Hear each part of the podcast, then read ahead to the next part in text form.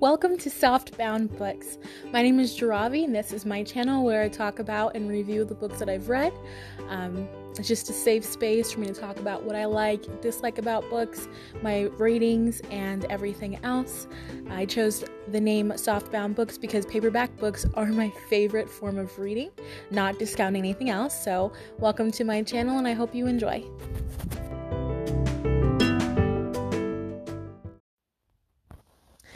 Can I just say that I believe I've read my favorite romance of all time, besides The Fault in Our Stars, whenever I was in middle school?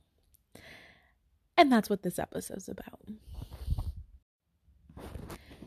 And there's this part in the book that speaks to me so much whenever she comes back from the trip with Alex this summer.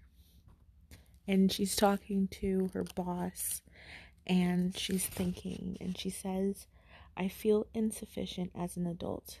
I look around at the office and see everyone typing, taking calls, making bookings, editing documents, and I know they're all dealing with at least as much as I am, which only makes me feel worse about how hard everything feels for me.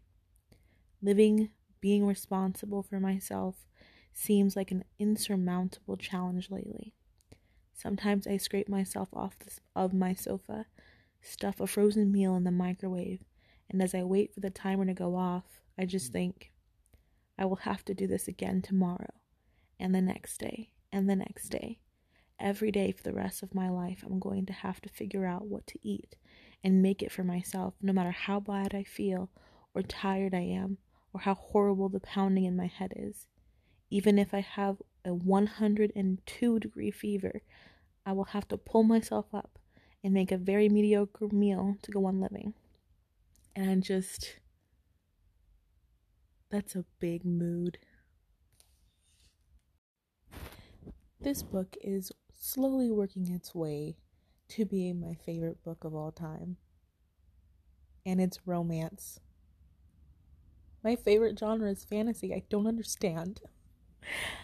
So, People We Meet on Vacation is about two people, two best friends who've been best friends for 12 years, and every summer they go on vacation together, a summer vacation except for the last two years, they haven't gone on their summer vacation. And it talks about why, and it's romance, so you kind of know, you know. But I don't know why it's so impactful. Please read this book.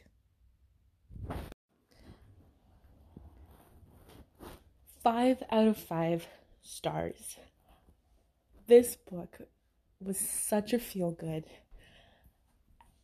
book. It's just happiness. Such happiness. I recently finished um, the Eragon series. Um, I finished the last book, Inheritance, and I loved that series so much. It's fantasy, if you haven't read it, but I'm pretty sure you guys may have. Um, and it, it was it was a great book, but I was just in a reading slump after that. And maybe I'll post a review about Eric, the entire Eragon series, but not right now because I don't feel like it. But after reading that series, I got depressed a little bit, you know, the book slump, because I've been reading it for such a long time, and to see a world end like that was sad. Um, and just, you know, life in, general has been kind of depressing. But reading this book was the spaces in between life that I took out to read this book helped me so much because of how happy and feel good y this book was. And I believe it's my favorite romance book of all time.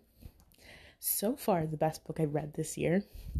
Please read it, especially if you're a fantasy reader, because I don't typically read romance, but it's so good.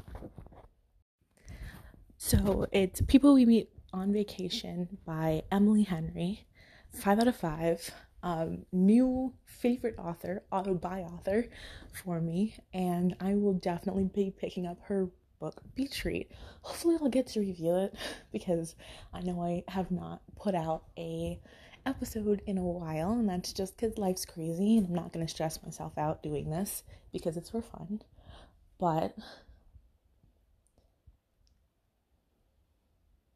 it's always good whenever you read a book and it just lifts you up like that, which is why I recommend it for anyone who's listening or still listening to me. But um yeah, have a great day. Thanks for listening.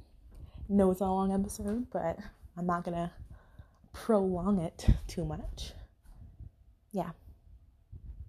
Have a great day.